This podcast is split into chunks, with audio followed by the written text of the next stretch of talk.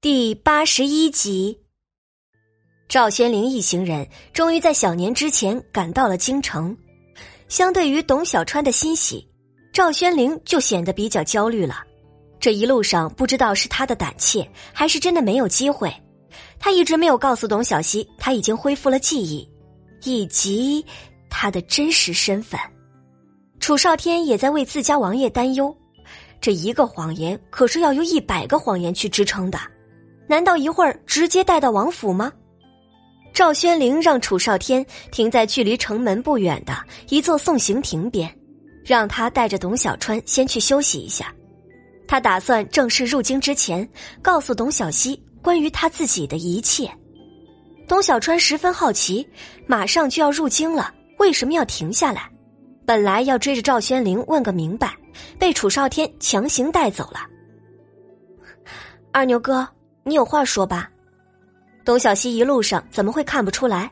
所谓的一同入京的伙伴，其实早就和李二牛认识，而且从他们的行为举止上看，那个楚少天对二牛哥可是恭恭敬敬的，算得上是唯命是从。所以这句话，董小希并不是发问，而是肯定的说道。赵宣灵知道，这一切都瞒不过眼前这个聪明女子的眼睛，他点了点头，说道。我，呃，其实，我我，可是真的要说话到嘴边，却不知道从哪里说起。二牛哥既然不好开口，那我来问你，你只需要说是或者不是，可以吗？董小希看到赵轩灵窘迫的样子，于是主动提出解决的办法。赵轩灵连忙点头，眼中带着感激。你。早就恢复记忆了，对吗？是。那么，你和楚先生认识的，而且看样子应该是从属关系。他，是你的手下。董小希边说边组织自己的语言，差一点就说出了上下级关系。这个词儿要是这时候说出来，面前的人肯定是满脸的问号。是的，他是我的手下的人。赵宣灵没有隐瞒，回答的很是爽快。手下，能有手下的，那么你的身份非富即贵，是官家。赵宣灵摇了摇头。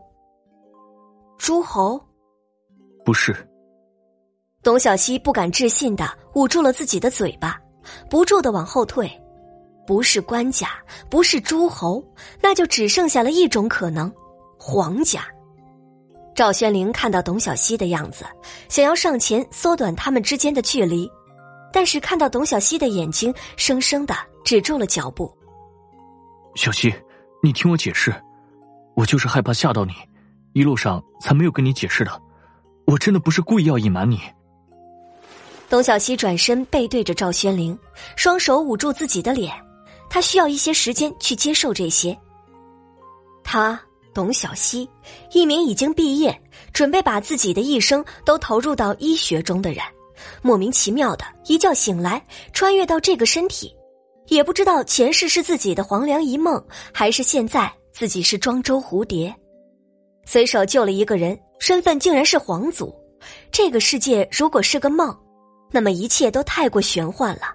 下一秒，自己是不是就可以巴拉巴拉魔法变身了呢？就算是在梦中。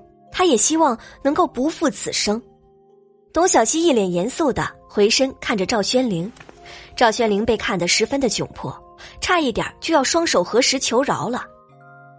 下面的事情还要我一点一点的问吗？董小希眼睛一眨不眨的偏头问道。赵宣灵知道这是董小希在给自己解释的机会，几步上去缩短了二人之间的距离。那个，那天。我送你回家之后，就是孩子被打的那天，我回山上的时候遇到了楚少天，然后就慢慢的恢复了记忆。我的真实身份是黄三子赵轩林，带兵击退了南蛮人，回京的路上遇到了伏击，意外掉下山崖摔伤头部。若不是你，我真不知道自己还能不能活下来。小希，我真不是有意要隐瞒你的，我只是。只是不知道要怎么跟你说我的事情。生在皇家，表面看起来风光，可是背后的那些阴谋血污，我不想吓到你。如果我要在京城开店立足，能不能打着你的名号？董小希问道。开玩笑，黄三子啊，放着这么好的靠山不用，真是白瞎啊！呃，当然，无论你做什么，我都会护着你的。赵宣灵被董小希这么一打岔，有些反应慢了半拍。事情不该是照着他原谅他的套路发展吗？怎么牵扯到开店了？那好，我原谅你了，我们入城吧。董小希说完，就往前走着。赵玄灵有些反应不过来，机械的跟在董小希的身后，结果董小希突然转身，吓了他一跳。有有有有什么事情吗？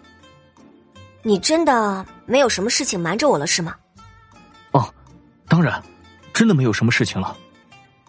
那些肮脏的阴谋，还是不要让女孩子家家的知道了。童小希得到了赵宣灵的保证，转身就上了马车。赵宣灵猛然想起一件事。好像还有一件事情没说，可似乎想不起来是什么事情了。算了，等到想起来的时候再说吧。楚少天看着那边气氛和谐，更加崇拜自家王爷了。他还以为要有一场大战呢，结果气氛挺好啊，还是王爷有手段。楚少天直接驾着马车进入了城门。入城的时候，楚少天发现了城门口多了不少乔装打扮的人。难道说太子一行人要在城门口截下马车吗？王爷有埋伏。楚少天对马车里的人说道：“荣班呢？已经做好准备了吧？”赵宣灵问道：“他既然要回京，怎么可能没有完全的准备？”太子也算是有头脑了，如果能在入城之前抓住他，就可以宣布他是冒充的赵宣灵。那么只要杀了他，他就可以高枕无忧了。还没有看到，哎，你干什么的？楚少天看了看四周，并没有发现荣班的身影，正在回复赵宣灵的话，突然有个人骑着马拦在了马车前。楚少天慌忙之中，急忙拉住了前行的马。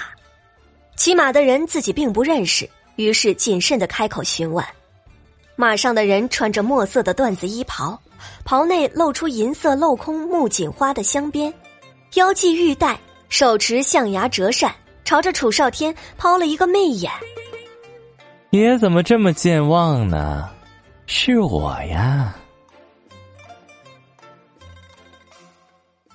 感谢您的收听，去运用商店下载 Patreon 运用城市，在首页搜索海量有声书，或点击下方链接听更多小说等内容。